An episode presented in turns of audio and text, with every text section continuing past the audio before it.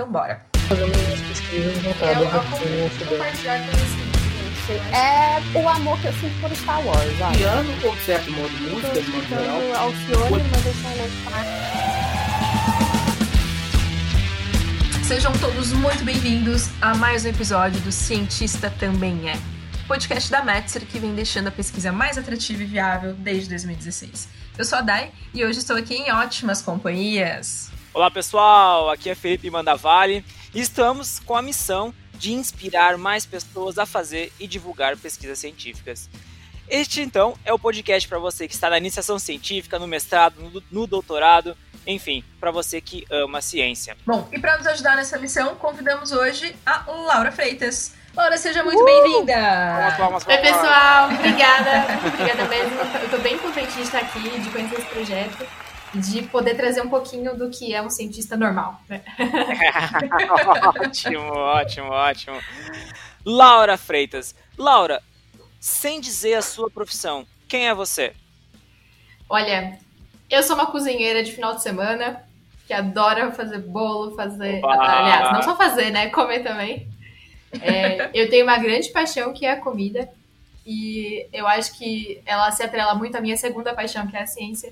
Aliás, na verdade, nem sei quem é a primeira e quem é a segunda. As duas são tão intercambiáveis, a ciência com a cozinha e tudo mais, que eu nem sei dizer quem, é- quem chegou primeiro na minha vida. Mas eu sou uma, pessoa- uma cozinheira cientista antissocial. Antissocial, ok.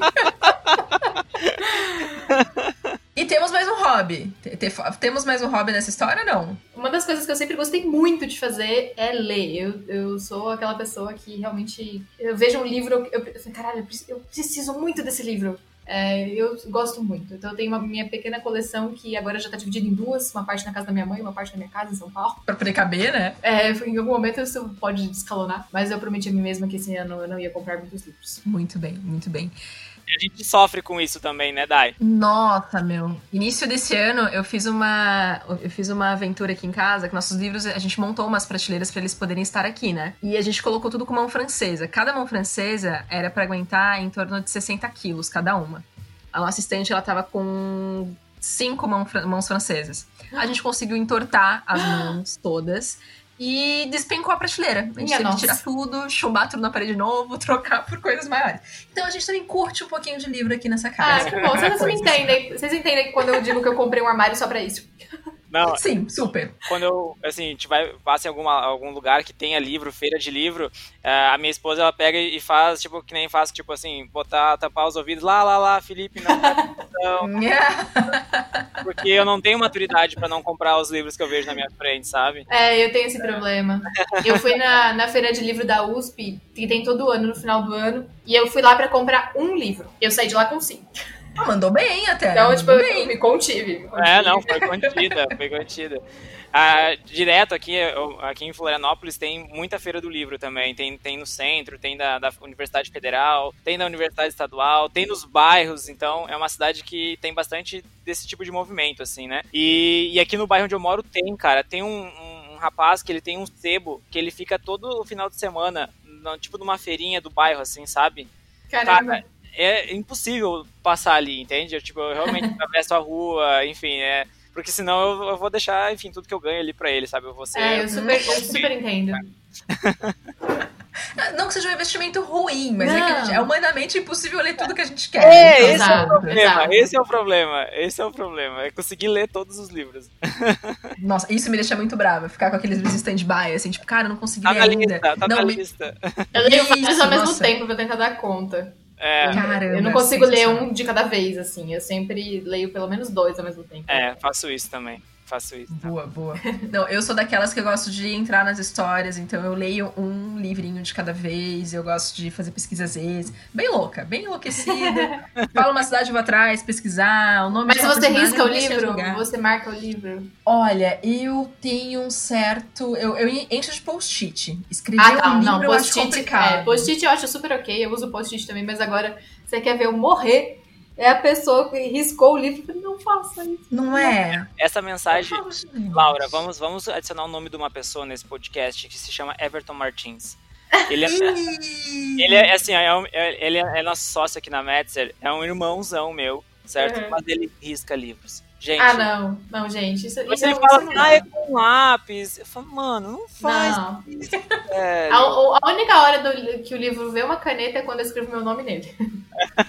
Boa! E, e deu, né? E tá ótimo, tá ótimo. excelente. Só pra marcar território. E numa página que não tem muita, né, nada muito escrito. É, não, é ali na, na, na contracapa e tá tudo certo. Boa, Arrasou, boa. arrasou. Ó, tá- já, já rolou uma interação nesse time, gostei. Eu tô fazendo um ratatouille. Então, como é que você prepararia? E Laura, além de adorar cozinhar e comer o que cozinha, de ler pra caramba ou de curtir muitos livros, qual outro hobby tu acha assim que norteia a tua vida aí? Olha, eu sou péssima em habilidades manuais, assim, atividades manuais. Eu não sei se eu tenho muitas, muitos hobbies além disso. Acho que é, atualmente eu tenho feito muita coisa com meu marido, mas a gente tem feito muitas coisas é, um com o outro, e, e isso passou a ser um hobby incrível na minha vida, tipo, o companheirismo dele, a companhia dele pra, pra fazer todas as coisas que a gente tem feito, aguentar esse momento de quarentena, que a gente tá gravando no meio da quarentena de, do- de coronavírus e tal. É, eu- Gente, quem, quem é que pode colocar o seu companheiro ou companheira como hobby na sua vida? Te- Gente, não, para tudo. Sensacional, sensacional. Não, é, eu, eu, eu, assim, eu até falo que a gente é muito privilegiado, porque eu vejo, às vezes, alguns casais que falam assim, ai, nossa, não aguento mais ficar em casa com meu marido, com a minha esposa. Tipo, cara, tá sendo tão legal que eu vou sentir muita falta de não trabalhar em home office com ele quando a quarentena acabar, sabe? E a gente se Ai, diverte nossa. muito juntos. Então, eu considero que as- tudo que eu faço com ele, pra mim, é um hobby. Que bonito. Muito bom, Que muito bom. Felipe, depois de alguns anos de casado, eu acho que hoje à noite vai rolar uma conversa diferente com a esposa. É. Já tô sentindo aqui, estou vendo. Também farei aqui uma, uma releitura também do meu relacionamento, porque depois dessa, gente. É, ano que vem, a gente faz 10 anos ano que vem. E aí. Olha. tem Bastante tem tempo que ter já. DR, eu vou ter que ter a DR. Eu tô fazendo um ratatouille. Então, como é que você prepararia? Laura, desses três hobbies que você citou pra gente, tem um que ele impacta mais ou, enfim, foi acabou forjando mais a tua formação enquanto pessoa ou a tua formação acadêmica ou as duas? Olha, eu acho que a leitura e a cozinha, a culinária, de uma forma geral, pra mim, é, sempre tiveram um lugar muito fortes na, na minha vida. Tanto que, Uhum. quando eu fui prestar vestibular, eu tinha duas opções. é, farmácia, bioquímica ou gastronomia. Ai, que delícia. Então, assim, eram duas coisas que eu não tinha...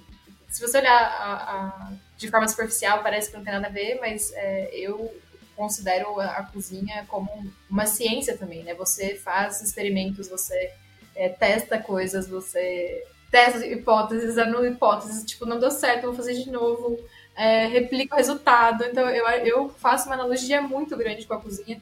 E eu, inclusive, uso cozinha e, e receitas e tudo mais para fazer analogias para explicar a ciência. Que eu- então, eu acho que é, a leitura me trouxe uma carga de conhecimento e de, de vocabulário, de background mesmo, assim, que me ajudaram a, a querer estar onde eu estou hoje, né? A, a comunicar, a, a entender melhor o mundo e tudo mais. Mas a cozinha também é uma coisa que eu consigo fazer uma ponte muito grande é, entre a ci- com a ciência. Além de poder comer tudo que a gente faz na, cozinha, o que é a grande diferença que não dá pra fazer no laboratório. Infelizmente, não é mesmo? Muito bom. Então a gente pode falar aí que todo mundo, ou a maioria das pessoas, tem um laboratório de ciências em casa. Exato, eu, eu- eu acho isso muito, muito óbvio, assim, né? Você testa, eu, tô, por exemplo, é, na segunda-feira à noite, eu resolvi fazer. Na segunda ou na terça agora? Acho que na terça. Eu fiz cookies. E aí eu testei uma receita nova, e aí eu já. Enquanto eu tava testando a receita, eu olhei e falei, não, isso aqui tá, vai ficar muita farinha se eu colocar tudo, vou colocar menos. E aí eu fui testando enquanto eu fazia, sabe? Então é- esse espírito de experimentar, ele vem muito da culinária. Então, eu não sou a única farmacêutica que eu conheço que também tem um pé na cozinha, tem um outro eh, divulgador, um outro influencer, assim, vamos dizer, que eh, chama Vitor Hugo, que tem um, um canal que chama Prato Fundo. E Uhum. ele é farmacêutico também, e depois de fazer farmácia, ele foi fazer gastronomia, e ele mistura as duas coisas de uma forma muito, muito gostosa de, de ver. Fica a dica aí, pessoal. É, então, eu acho que é isso. É, quem me conhece sabe que eu gosto muito de, da experiência culinária, e eu acho que a ciência tem tudo a ver com isso. Ó, a gente pode, a gente pode gravar um outro só, só falando disso, viu? Eu também achei, também, também gostei dessa, dessa pauta aí. Gostei Ah, muito. é, é- é- é engraçado, né? Porque é, eu, eu observo muito a relação que as pessoas têm com a comida. É, eu conheço pessoas que a relação com a comida é tipo, ah, beleza, eu tô com fome, eu vou comer. E preciso me nutrir e é isso. E eu não, sabe? É, para mim a, a, comida é uma experiência, eu, eu tenho prazer em fazer coisas diferentes, coisas gostosas e que me, estimulam. Quando a gente vai viajar, é, eu olho para o país que a gente vai, para a cidade que a gente vai, qualquer lugar, assim, e eu falo, o que, que eu posso comer lá? Sabe? Tipo, e eu faço uma listinha de coisas para comer. Então, eu, eu acho que. Roteiro de viagem tem uma pauta tem, lateral a respeito. Tem, todo, todo lugar que eu fui, eu, até hoje, eu tinha alguma coisa que eu queria ir comer naquele lugar específico. Assim, eu, preciso, eu preciso experimentar isso aqui. Eu acho que a minha maior é, satisfação gastronômica foi quando eu fui pra, pra França. Cara, Uau. E foi incrível, assim, porque tudo que eu sempre li em todos os livros de culinária que eu tenho, vi em programas e tudo mais, eu comi, sabe? Então, tipo. Ah, que legal. Cara. Eu falo que foi a viagem mais feliz do meu estômago. muito bom, muito bom.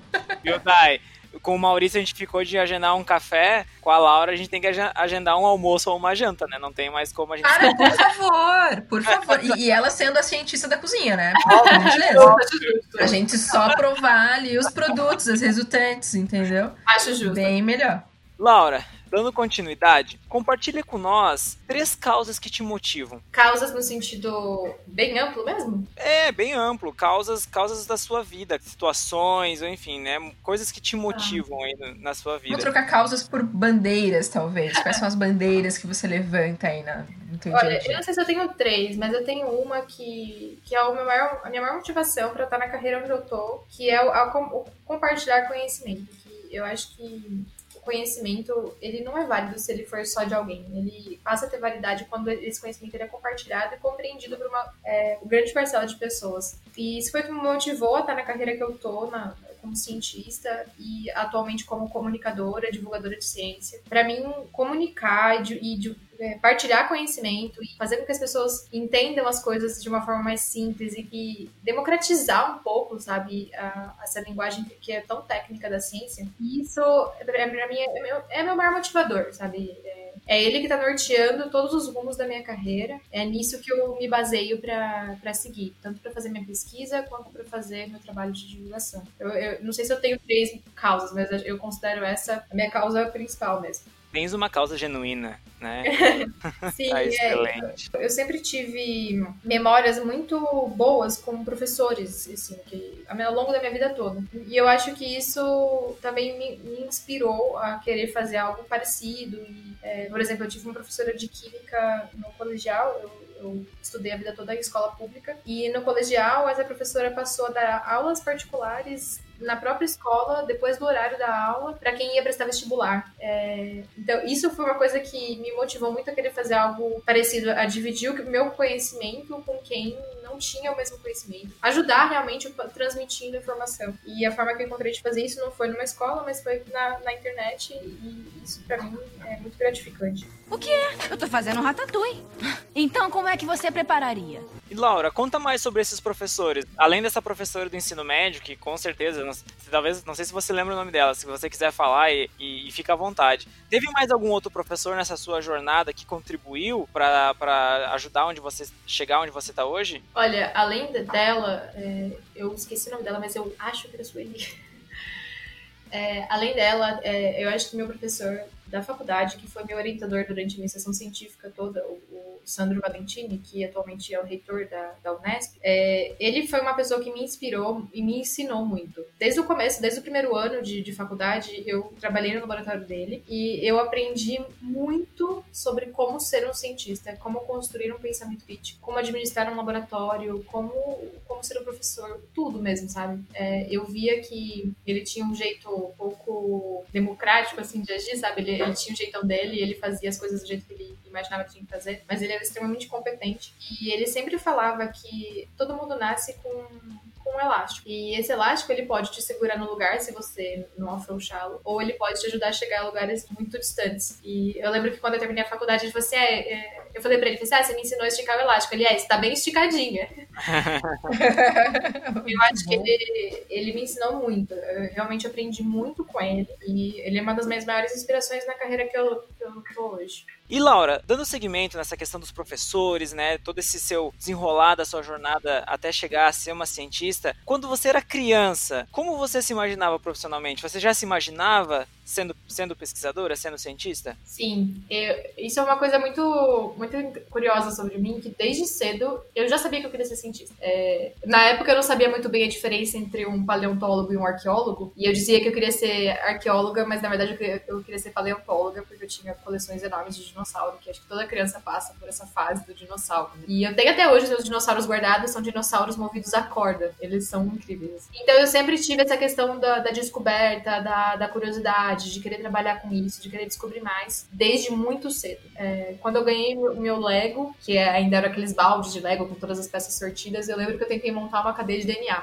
Só um minuto. Crianças da atualidade, Lego, procurem saber o que é isso. Existem versões incríveis disso. Ajuda a gente a pensar em mil possibilidades. Ele tá aqui comigo, Olha isso. guardadinho, de vez em quando eu uso em vídeo. É, então eu, eu sabia, desde o começo eu sabia que eu queria ser cientista, é, ninguém conseguiu tirar isso da minha cabeça. de- e, na verdade, meus pais nem tentaram tirar isso da minha cabeça. É, e aí, quando eu fui escolher a, a faculdade que eu ia fazer, foi engraçado que eu não escolhi uma profissão. Eu escolhi a faculdade que, eu, que me prepararia melhor para ser cientista. Eu não falei assim, ah, eu quero ser farmacêutica. E aí, no meio da farmácia, eu virei cientista. Não. Eu entrei na farmácia porque eu queria ser cientista. E eu conversei com vários professores, com alunos, porque os meus pais são funcionários da Unesp, onde eu fiz faculdade. Então, eu tinha um acesso fácil aos professores, assim, né? Eu- eu- todos os professores me conheciam desde criança, por literalmente cresci dentro da, da Unesp em Araraquara. E aí, eu, com esse acesso, eu fui conversando, porque eu achava que eu tinha que fazer biologia, porque eu gostava muito de biologia molecular, de genética, tava no boom do genoma humano na época, nessa época toda. E conversando com eles, eu percebi que se eu fizesse farmácia, eu teria uma preparação melhor para ser cientista, em termos de laboratório, de, de conhecimento técnico. E eu não me arrependo em nenhum momento. E, e durante o curso de farmácia, eu entrei para ser cientista, mas eu me apaixonei pela profissão farmacêutica e não me arrependo em nenhum momento de ter, de ter escolhido dessa forma. E, assim, pra quem tá ouvindo a gente, que talvez esteja ouvindo falar da Laura pela primeira vez, ou tentando muito curioso pra saber qual é efetivamente tua profissão, fala pra gente aí qual que é o teu LinkedIn aí, pra gente entender o que, que você faz hoje.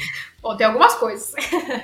Bora! Bom, vou dar meu, meu currículo aqui antes. É, como eu falei, então, eu sou farmacêutica bioquímica e eu tenho mestrado e doutorado em biociências e biotecnologia, sempre trabalhando com bem relacionado a micro-organismos, principalmente bactérias. Atualmente eu sou pós-doutora na USP, aqui de São Paulo, onde eu tra ainda trabalho com minhas bactérias, que eu adoro. Além disso, eu cofundei e coordeno hoje o grupo Nunca Vi um Cientista, que é um projeto de divulgação nas redes sociais. A gente tenta desmistificar a ciência, trazer tudo numa linguagem bem acessível para que qualquer pessoa seja capaz de entender o conhecimento científico. E que é muito legal, diga-se de passagem. Obrigada. Fico bem feliz. É, a repercussão que a gente tá tendo tá me deixando bem satisfeita, assim, de ver é, o retorno, né? Trabalho, que é um baita de um trabalho. E além disso, eu sou editora de ciências numa plataforma que chama Futur, com é, F-U-T-U-U-R, que é uma plataforma de é, predições coletivas, onde a gente tenta coletivamente prever qual vai ser o desfecho de alguma coisa que está acontecendo no, no nosso planeta. E aí a gente tem várias categorias. A gente tem a categoria de esportes, tem a categoria de, de política, de business, de entretenimento e tem a categoria de ciência. E lá a gente tenta fazer previsões de como as coisas vão, vão tomar o rumo. Então, agora com tudo que a gente está passando com essa pandemia, a gente tem várias perguntas relacionadas a isso. Então, meu tempo está basicamente dividido nesses três, eh, nessas três frentes. Nossa, super intensa, né? O dia a dia profissional é mega intenso. É bastante. Não vou negar. Caramba, sensacional. Eu fiquei bastante intrigado, Lara. É, tu falou que teus pais, eles são.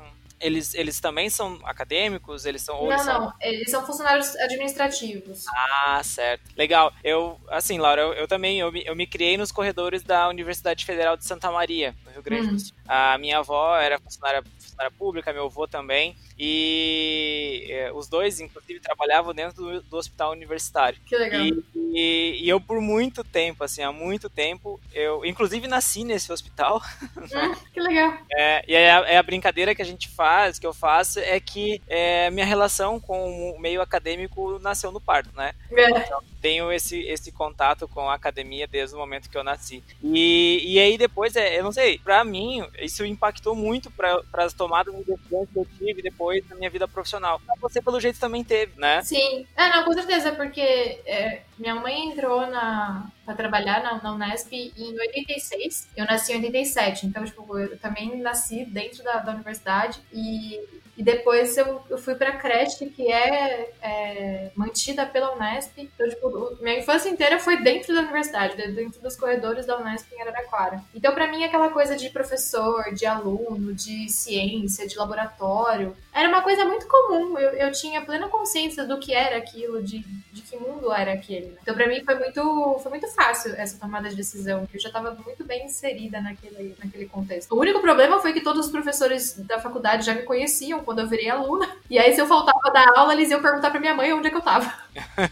Olha aí. Era, era. Como é que fala? Era vigiada ali a, É. a curta distância, assim. Não Exatamente. tinha que fazer. Exatamente.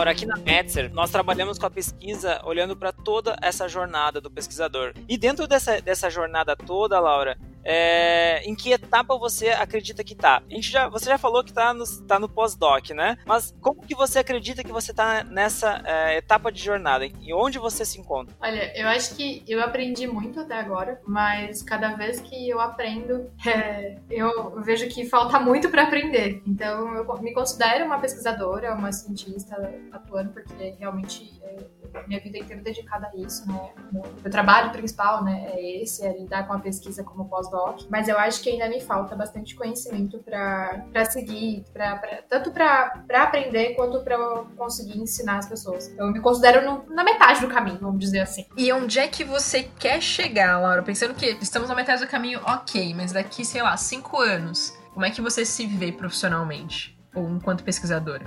Olha, eu amo, amo fazer ciência, amo muito estar no laboratório. Mas depois que eu comecei o trabalho de divulgação científica, eu vi que a comunicação de ciência me traz ainda mais prazer do que fazer a ciência. Então, o- os meus planos futuros são de dedicar a minha vida mais integralmente à comunicação em si, à divulgação de ciência e tentar tornar isso o foco principal da minha carreira, seja como professora, seja como realmente apenas é, divulgadora. Eu tô fazendo um ratatouille. Então, como é que você prepararia? E Laura, como que você chegou nesse, nesse, es- es- nesse estralo, assim, esse estalo de, ah, eu quero começar a fazer divulgação científica? Onde que veio essa virada de chave ou onde que deu esse insight para você começar esse trabalho? Bom, a- te- teve uma grande virada de chave. Tem, alguns eventos aconteceram antes, assim, dessa virada, que foi o seguinte. Quando eu tava no mestrado, eu comecei a trabalhar voluntariamente numa ONG na minha cidade, que atendia gestantes. Gestantes principalmente de baixa renda.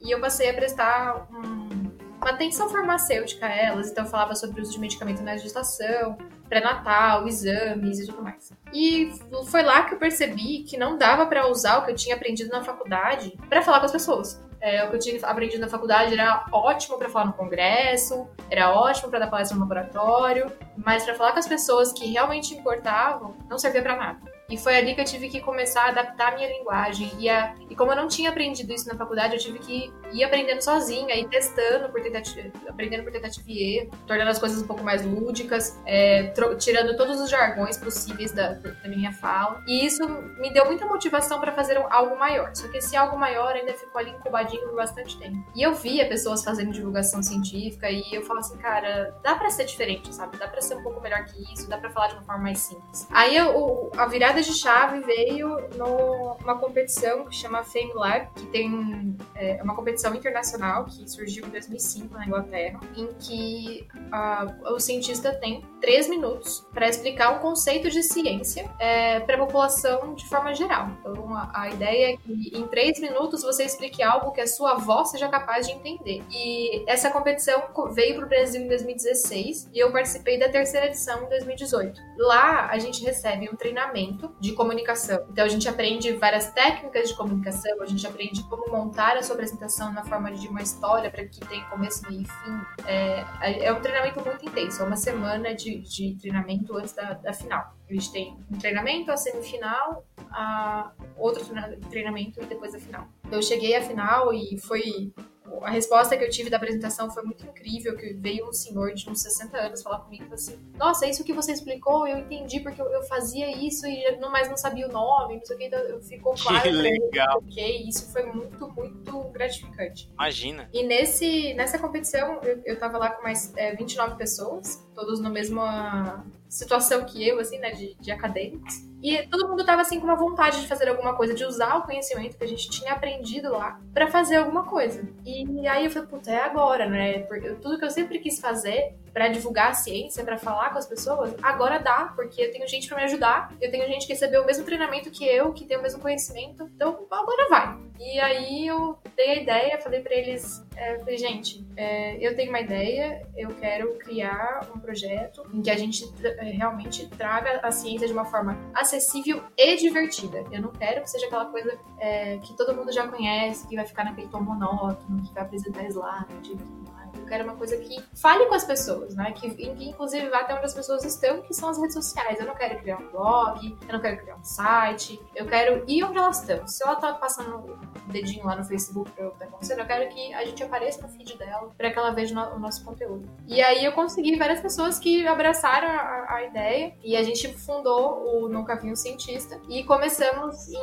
oficialmente dia 24 de maio de 2018. Esse ano a gente começa a completa dois anos de, de atividade. E ali foi realmente ali. Ali foi o, o, turning point, assim, a virada de chave que me fez seguir para essa área. E foi, eu acho que a melhor coisa que eu já fiz. Eu tenho muito prazer em divulgar a ciência. Ai, que delícia. É o, o orgulho do filhote, né? Tipo, o projeto é o filhote, é um super orgulho. Que, que legal, que massa isso. Laura, como essa questão da erudição na academia afasta as pessoas, né? É, a gente sabe que em determinados momentos, em certos lugares, ela é pertinente, Uhum. Mas o que acontece é que ela se estende para todo o resto do convívio da academia. Exato, né? exato. E isso afasta o resto das pessoas, né, que não estão no meio acadêmico. E, e, e sendo bem honesto, assim, eu tenho, a gente imagina, eu trabalho todos os dias conversando com reitores, pró-reitores, pesquisadores dos mais diversas áreas do conhecimento e das melhores qualificações possíveis. E dentro desse ambiente, eu tenho que andar sempre num equilíbrio entre falar minhas gírias, porque eu sou,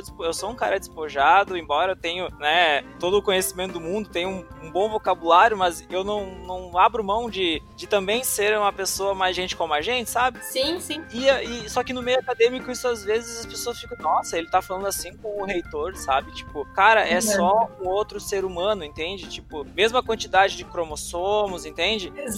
Eu acho que dentro da academia a gente precisa começar a, a entender que é, é mais pessoas com pessoas e não títulos contra títulos. Nossa, sabe? Eu, acho, eu acho perfeita essa colocação. Eu já encontrei os dois tipos de pessoas na academia. Eu já encontrei o tipo, assim, que eu chamei pelo primeiro nome. E a pessoa não é professor ou professora fulano, professor doutor, professor, professora doutora. Já encontrei esse tipo. Mas também já encontrei o tipo, mano, senta aí, vamos bater um papo e, e conversa de cara a cara, de igual para igual. É, eu, eu me sinto privilegiada de, no meio que eu estou, no instituto onde eu estou, ter mais do segundo tipo do que do primeiro. E isso facilita muitas coisas lá dentro. A gente passou a ser, inclusive, parte da, da divulgação oficial do instituto, por conta do trabalho do um cientista. Então, eles compreenderam que a nossa linguagem atinge mais pessoas do que a linguagem tradicional da ciência. E isso é super importante. E eles perceberam também que isso traz uma conexão, porque as pessoas, elas não absorvem aquilo com, a, com que elas não se conectam. Então não adianta eu chegar com todos os termos maravilhosos que existem na microbiologia e falar para vocês tudo que eu sei sobre bactérias, que vocês vão olhar para mim e tipo, hum, tá bom, legal, valeu, vou ver te aviso. Porque vocês não se conectam com aquilo, vocês não, não, não faz parte da sua vida. Agora, se eu pegar algo da sua vida, é, por exemplo, ah, eu já tive terçol, sei lá e eu explicar para você que, o que é um tersol e, e, e, a partir disso explicar tudo que tem de bactéria relacionado a ele, você, você se sente mais atra, atraído a entender aquilo, principalmente se usar a mesma linguagem que você usa, porque você vai conhecer todas as palavras que eu vou estar falando. É, então, é essencial que o cientista entenda que existe hora e lugar para usar os termos técnicos. E existe hora e lugar para falar como você fala com qualquer pessoa dentro da sua casa. Você não chega em casa para o seu marido e fala assim: querido, estou acometido hoje do vírus influenza, devo repousar na minha cama para retornar às minhas coisas. Não, mano, fala assim: porra, tô com gripe. É. E pronto, é isso, entendeu? É- eu acho que você saber onde usar a linguagem é mais importante do que você saber é, a ciência em si. Então, existe o momento de usar todos os jargões, porque é mais fácil, e existe o momento de você sair um pouquinho desse é, modo cientista e falar com uma pessoa normal. E é sobre, no final do dia, Laura, é sobre resultado, né? O que, que entrega mais, né? Exato, exato. E, e, e ser- e ter um- uma capacidade simples de se comunicar, de modo geral, é uma forma mais eficiente, né? Com certeza. Eu acho que essa, essa é uma mensagem interessante pra gente refletir. Não, com certeza. É, a gente vê, o- a gente tem um feedback muito bom disso no Nunca Vi Cientista. Eu sei que eu sou suspeita pra falar porque eu- minha visão é completamente enviesada nesse caso, mas eu acho que a gente tem feito um bom trabalho nesse sentido da linguagem, porque a gente percebe que as pessoas estão entendendo o que a gente tá falando e é isso que mais importa nesse momento. Eu tô fazendo um ratatouille. Então como é que você prepararia? E Laura, aproveitando até que você já puxou o filho pródigo no Prêmio cientista, conta um pouquinho mais pra gente, porque o, o nosso podcast, a ideia é a gente de fato inspirar pessoas, é, novos cientistas, no caso, né? Ou pessoas que estão no meio da jornada e aí se perguntando, se questionando se é esse mesmo caminho. Até porque ah, um dos motivos de a gente ter começado o, o podcast é justamente o, fato de muitas pessoas que estão no meio acadêmico colocarem de como essa jornada ela é pesada, como ela Uhum. pode ser excludente para algumas pessoas, né? É, por exemplo, você mesmo não tendo pais que estavam dentro da academia, mas você pôde usufruir do ambiente da academia desde de muito nova, né? Assim como o Felipe. E, e para algumas pessoas, tipo, falar em academia, às vezes ela indo atrás disso é a primeira vez que ela vai entender qual é o lugar, qual pode ser o lugar dela dentro desse ecossistema. Então eu queria entender um pouco melhor como que eu, nu- eu nunca vi um cientista, ele, como que ele nasceu e como que ele pode trazer essa veia inspiradora aí para os novos cientistas. Olha, eu vou é, trazer um relato que a gente recebeu que, pra mim, é, exemplifica exatamente o que significa a frase nunca vi um cientista e por que esse é o nosso nome. É, tem uma menina que segue a gente desde o comecinho, assim, e um dia ela mandou uma mensagem no Instagram dizendo exatamente assim: O meu irmão sempre trabalhou no laboratório e tudo mais, mas eu nunca tinha entendido que ele é um cientista. Foi por conta de vocês mostrarem como é que, que fazer doutorado, que fazer mestrado e todo esse meio acadêmico que eu entendi que ele é um cientista. Então, os Uau. cientistas, eles não sabem nem explicar o que eles fazem, porque eles é, desaprendem a falar com as pessoas normais. Normais aqui no sentido de não cientista, né? Embora a gente possa discutir se o cientista é uma pessoa normal ou não.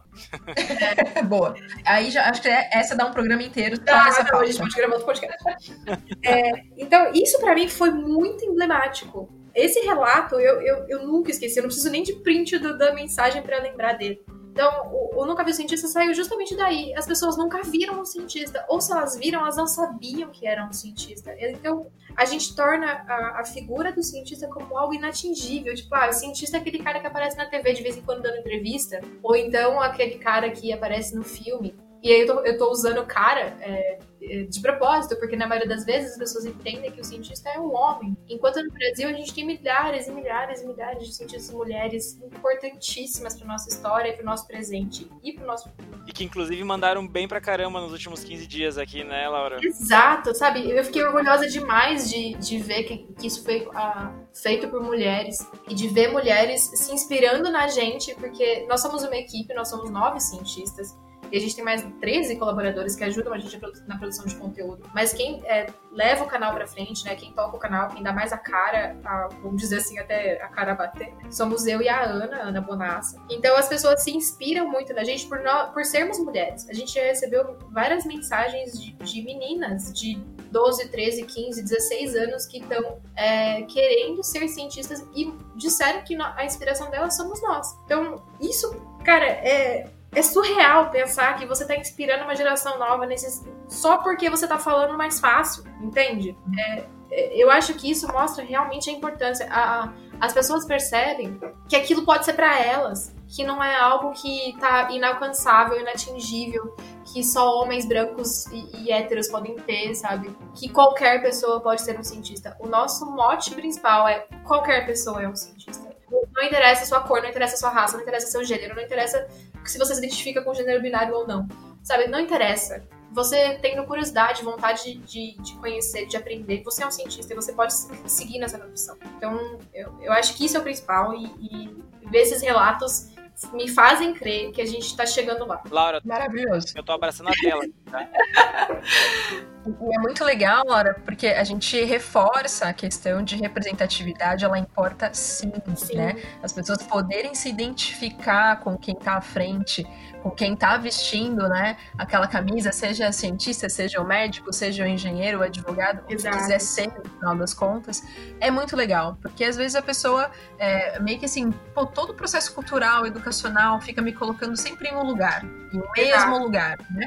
E nunca me, me dando a possibilidade, me mostrando que existe a possibilidade de ocupar outros lugares, outros espaços, né? E isso ser feito de uma forma natural. Não é uma coisa que você tem que parar, pensar, falar, não, mas isso aqui também é pra mim, então eu vou lá, vou atrás, vou ver o que, que dá. É, graças a Deus temos personalidades maravilhosas de pessoas que fazem isso e fizeram isso durante muito tempo e estão aí hoje com o nome Astes, né? E a pessoa sendo reconhecida pelo que fazem. Então, sem dúvida alguma, obrigado por vocês estarem, enquanto mulheres, estarem à frente desse projeto maravilhoso e, e vestirem a camisa e gritarem por todos os cantos do mundo que mulher pode, que todo mundo pode. Porque, sem dúvida alguma, uma galera que tá ouvindo a gente aqui deve estar se questionando. Será É. que eu nunca pensei nessa carreira pra mim porque eu nunca quis, de fato, ou são outros motivos? né? Exato. Então, é, eu até eu lembro de uma conversa que, que eu tive um, quase dois anos, é, em que me perguntaram é, se as mulheres não eram cientistas por falta de interesse. E, e aí eu tive toda uma conversa. Eu tive assim, eu tive o cuidado de acolher essa pergunta e, e de explicar o porquê não era falta de interesse. Talvez muitas pessoas pensem assim. E eu quero deixar claro que se você tá me ouvindo e você ainda acha isso, não é falta de interesse é realmente falta de representatividade não só para as mulheres, mas para todas as pessoas que não se identificam com o padrão normativo da sociedade. Então, é, eu acho que a gente ser capaz de mostrar caras diferentes, jeitos diferentes, tipo, se vocês olharem no canal, vocês vão ver que eu e a Ana somos pessoas completamente diferentes. É, eu tenho Inclusive, Laura, as fotos da Ana no Instagram são as melhores, né? No, no Instagram de vocês. Cara, é genial as caretas que ela faz nas imagens, velho. É incrível, é incrível. Adoro. Assim, eu, eu falei no começo que eu, eu sou antissocial, mas eu também sou uma pessoa muito meio debochada, assim, e gosto de, de fazer piada. Então o que vocês veem no vídeo é a Laura do vídeo, mas não é a Laura do dia normal, assim. É tão engraçado isso, a gente cria como se fosse uma outra pessoa pra, falar no, na frente das câmeras. É, eu acho isso curioso.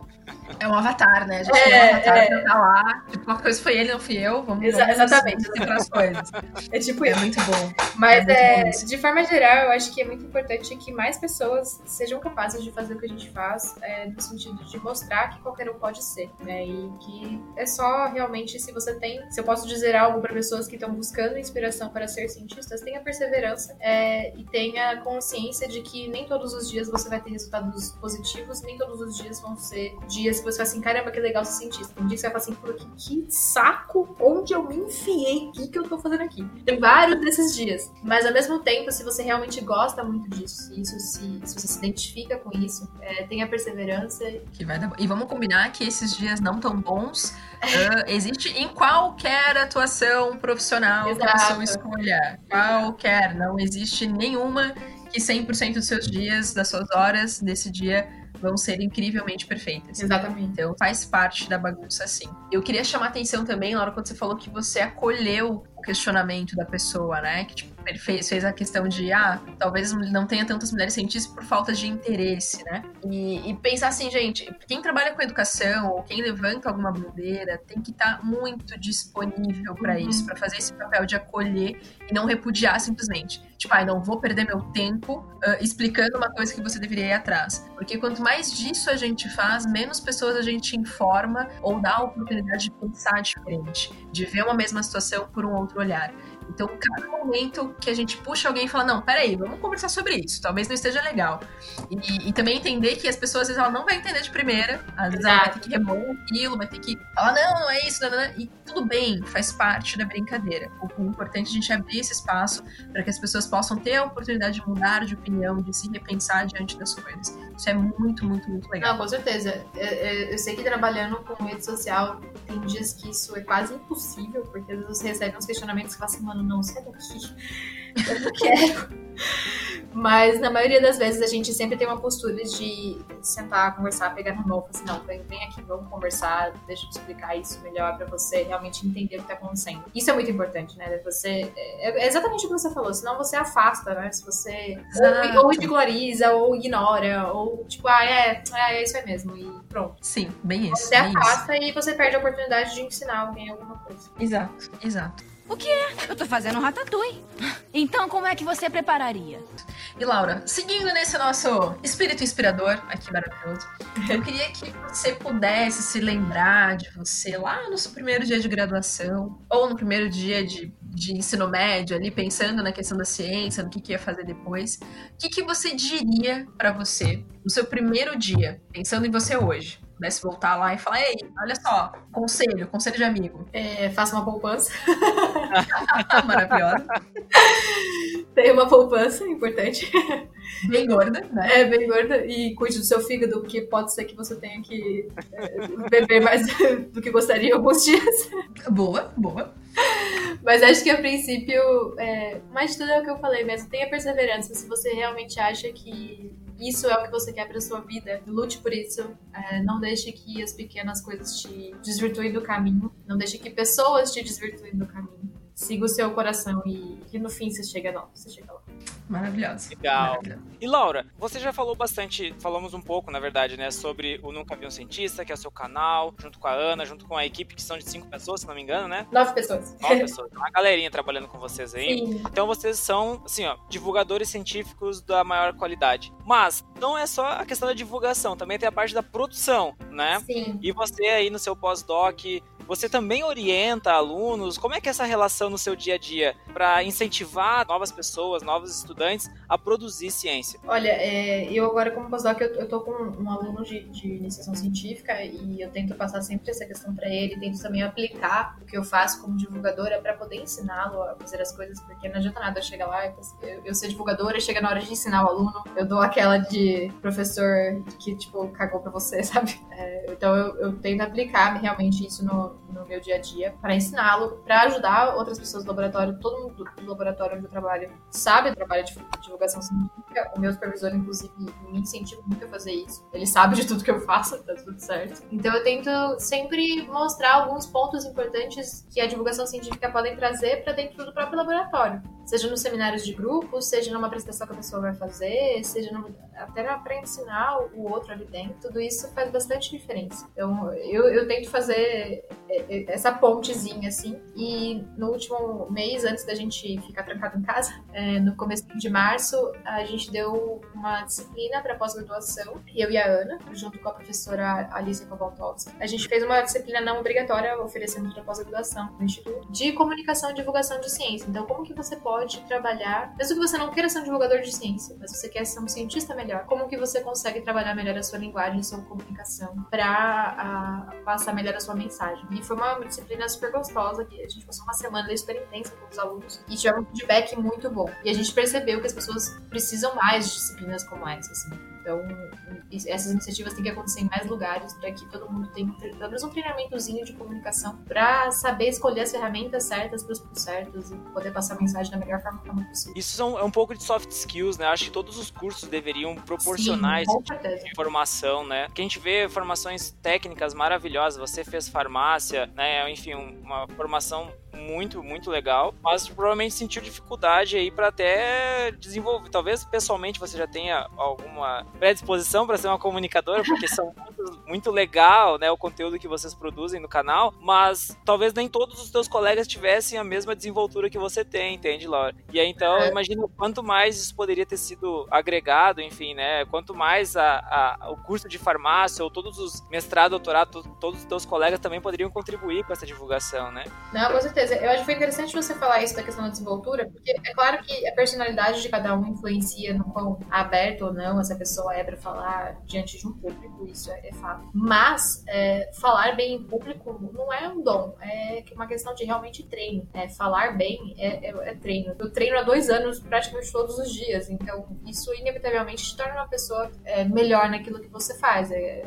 a mesma coisa como fazendo analogia com a cozinha de novo. Quanto mais você faz uma receita, melhor ela fica e melhor você se torna em fazê-la. Eu acho que eu concordo totalmente com a sua fala de que todos os cursos deveriam ter alguma disciplina no sentido de comunicação, técnicas de comunicação, algumas teorias de comunicação que, que podem ser aplicadas, para ajudar a todos que fazem qualquer curso ter uma desenvoltura um pouco melhor. E a partir dali, se for da vontade da pessoa, ela poder treinar e, e, e melhorar naquilo. Mas com certeza devia ter. E Laura, olhando para esse horizonte de, de pesquisa, tem toda essa parte de divulgação que a gente estava falando, mas dentro dessa parte de produção, né? Como que, digamos, se eu tivesse hoje começando lá numa graduação, que dica você daria, que hack você daria, além de procurar um grupo de pesquisa, que hack você daria para quem quer acessar a pesquisa nas instituições de ensino? No, no sentido de, de divulgação, de a pessoa começar uma divulgação científica? Ou da pessoa poder participar de algum projeto, de alguma. Ah, tá. É, eu acho que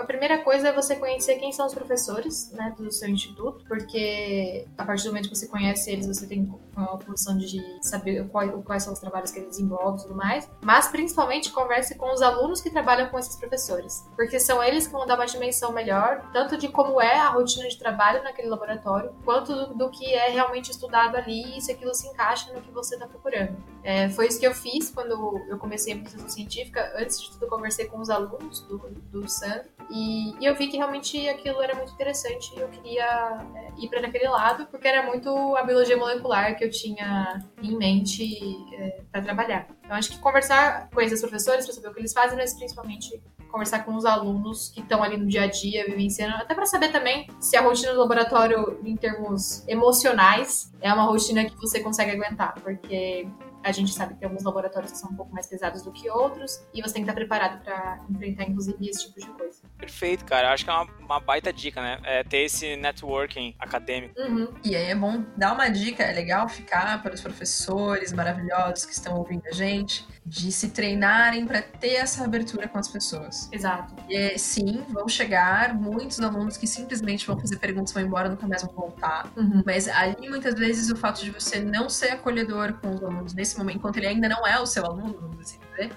é o momento que você pode estar tá decidindo de fato a vida de alguém, né? Exato. O fato de você não dar atenção devida, não falar com ele é, sobre tudo, de fato abrir, né? Dá a possibilidade da pessoa é, se organizar e diminuir o processo de frustração que ele vai acontecer naturalmente, isso todos nós sabemos. Mas algumas pessoas gostam de se organizar e tem essa maturidade, né? De saber, olha, talvez eu possa me organizar melhor, entender melhor no que eu tô me metendo, as escolhas que eu tô fazendo para não ter surpresinhas desagradáveis depois. Né? Então, professores amados, por favor, sejam abertos com essa galera que tá aí fazendo vestibular, que tá correndo, que tá nas primeiras fases da universidade. E às vezes eles só querem uma pergunta sincera de cinco minutos do seu dia, ok? Eu acho que uma coisa bem importante que resume isso é nunca se esqueça que você já foi aluno. Sim!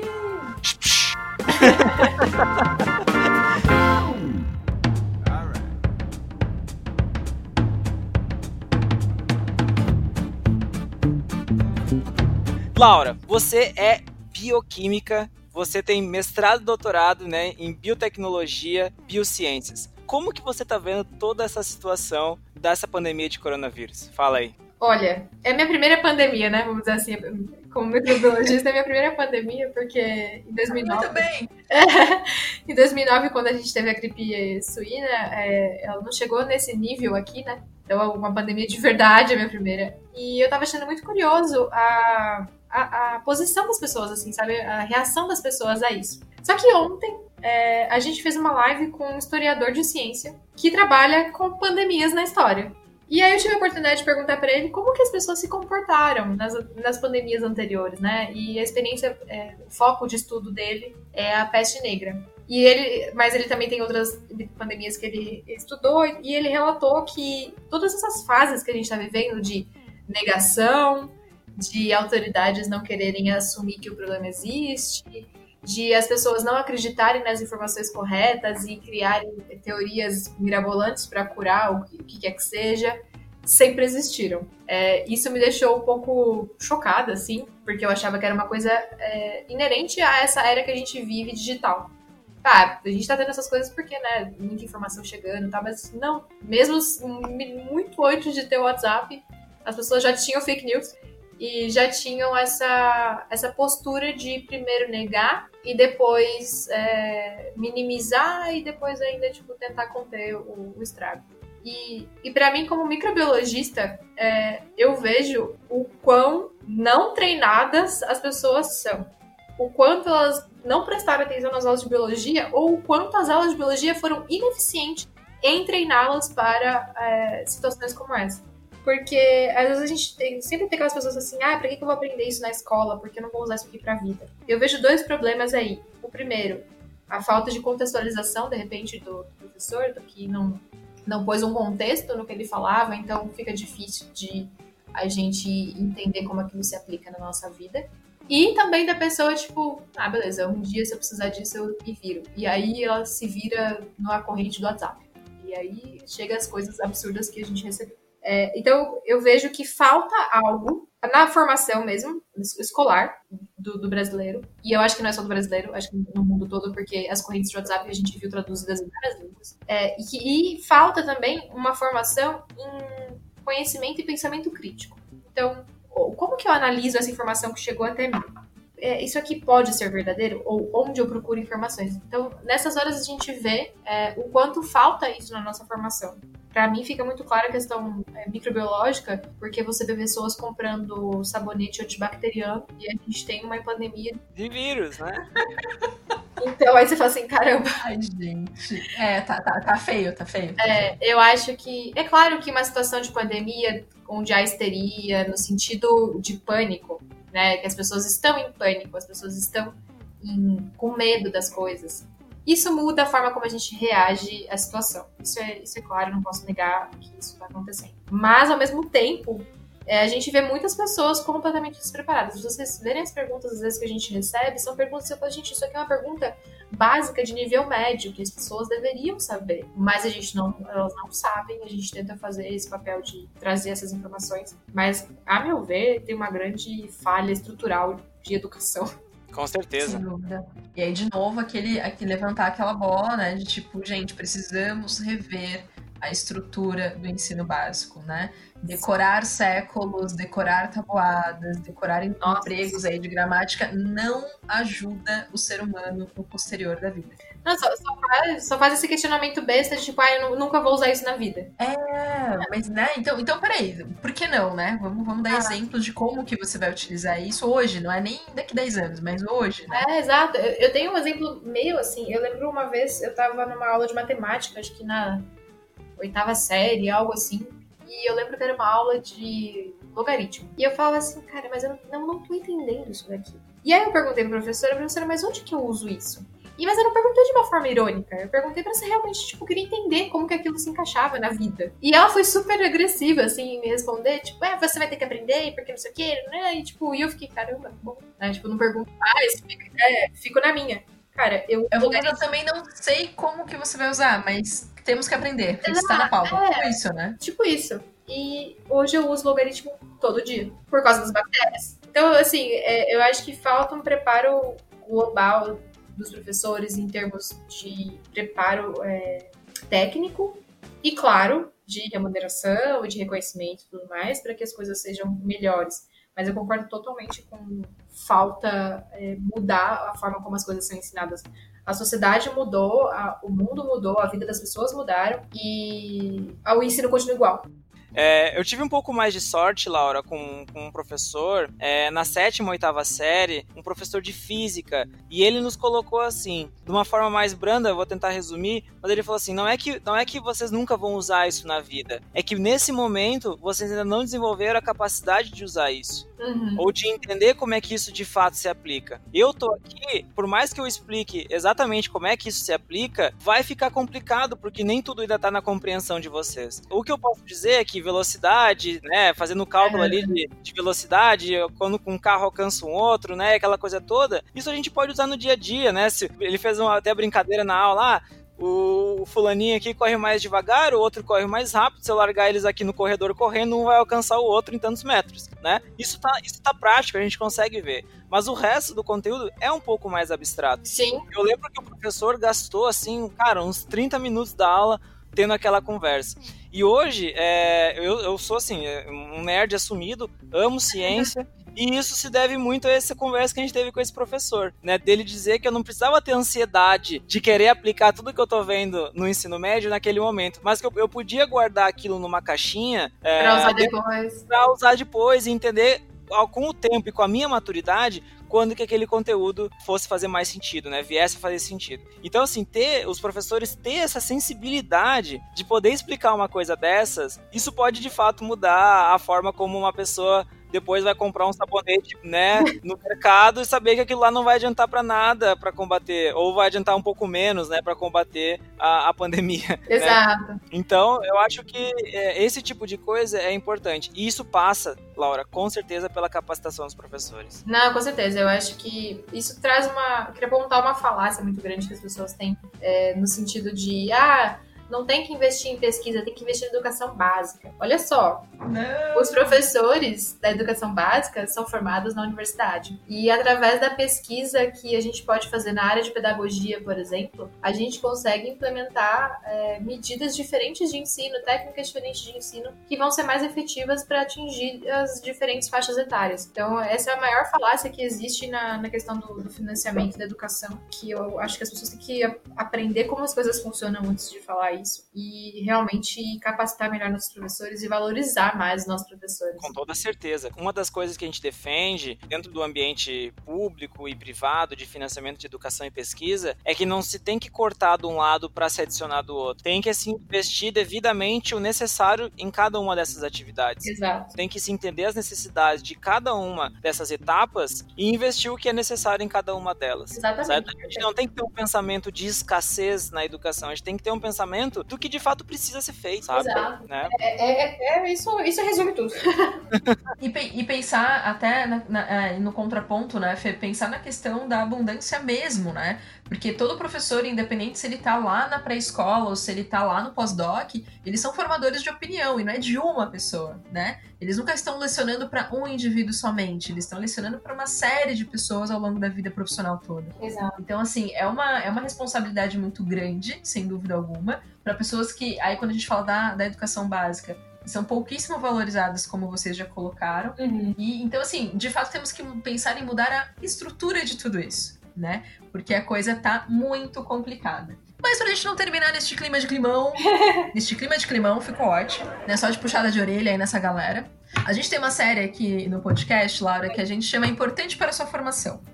Tá. Isso eu devo a um professor de literatura que eu tive. E um belo dia a gente tava trocando uma ideia, ele sentou e falou assim: senta aqui, vamos conversar. E ele fez uma folha A4 pra mim, preenchida, do topo até o rodapé, com uma letra bem pequenininha, me recordo. Tenho essa folha guardada até hoje. De filmes e livros que eram importantes para a minha formação. Isso aqui você tem que assistir por causa de tal coisa. Isso aqui você vai conhecer sobre não sei o que. E de fato foi sensacional. Professores, se puderem, por favor, façam isso seus alunos, porque marca a gente de uma forma muito legal. Isso já faz uns, uns bons muitos anos, não vamos entrar nesse detalhe por aqui agora. Mas, da nossa série Importante para a Sua Formação, eu queria muito, muito, muito que você indicasse pra gente um livro que marcou ah, a tua história de alguma forma, seja na profissão, seja na vida pessoal. Olha, eu sou uma grande fã de distopias. Eu gosto muito da forma como elas fazem a gente refletir sobre a sociedade que a gente vive. E algumas assustadoramente se parecem com a sociedade que a gente vive. Fato. É, mas pra mim, a mais. é, a que mais me marcou que eu fiquei o tempo assim, caramba, meu Deus do céu, isso aqui tá acontecendo. Foi a Fahrenheit 451, que é um livro do Rui Bradbury. É, é uma distopia em que todos os livros foram queimados, eles não existem mais. É é uma sociedade sem livros. Socorro. E tem um filme sobre isso, eu, não- eu confesso que eu não assisti o filme, não posso julgar. Mas o livro é incrível, eu sempre recomendo esse livro pra todo mundo que tem oportunidade, porque ele realmente faz você refletir sobre, principalmente a sociedade que a gente vive agora. Esse livro foi escrito nos anos 50 e ele é impressionantemente atual. Então eu recomendo pra todo mundo muito esse livro. E Laura, um filme. É, olha, eu não sou uma pessoa tanto de filme, Mas uma coisa que eu gosto muito de, de assistir são os filmes que relatam a vida de pessoas inspiradoras. Principalmente no meu caso, é, por ser cientista, uh, filmes de cientistas. Acho que os dois últimos que mais me inspiraram mesmo foi o do Stephen Hawking e As Estrelas Além do Tempo, que são as mulheres cientistas da NASA que ficaram esquecidas. Maravilhoso. E foram as grandes responsáveis pela missão da, da Lua. Dois excelentes filmes. Não é crime. Tem alguma identificação? NASA, senhor. Não sabia que eles contratavam. Poucas mulheres trabalham no programa espacial. O grupo de teste espacial. Eu acho que são os meus filmes assim de cientistas os favoritos.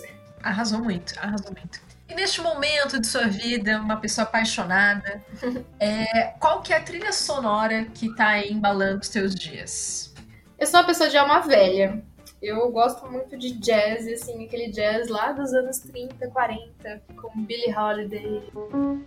blue moon, you saw me standing alone without a dream in my heart. Ella Fitzgerald.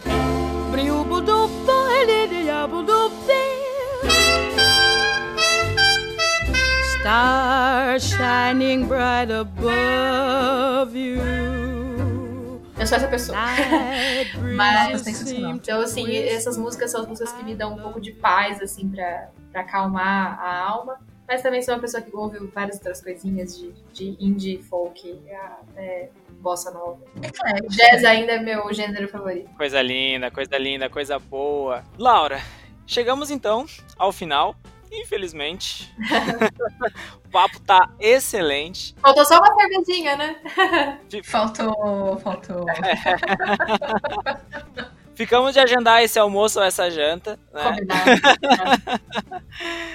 Gente, este foi o Cientista Também É.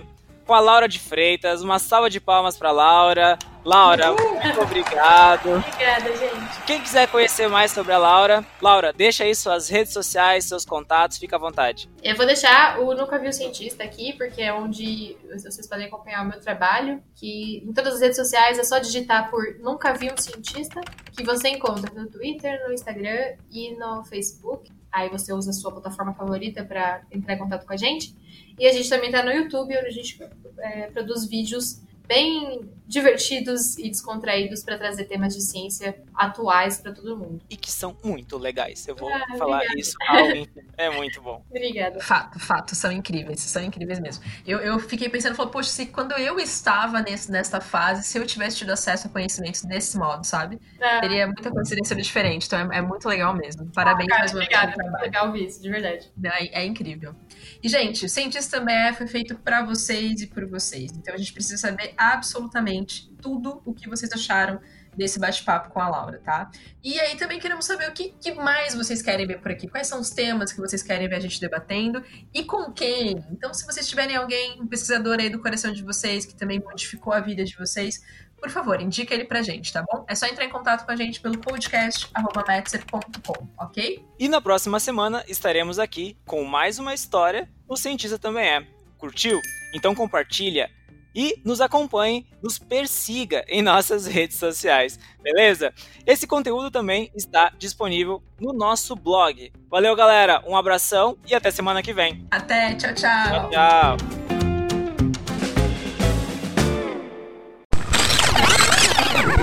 Este podcast foi editado por Dente de Leão.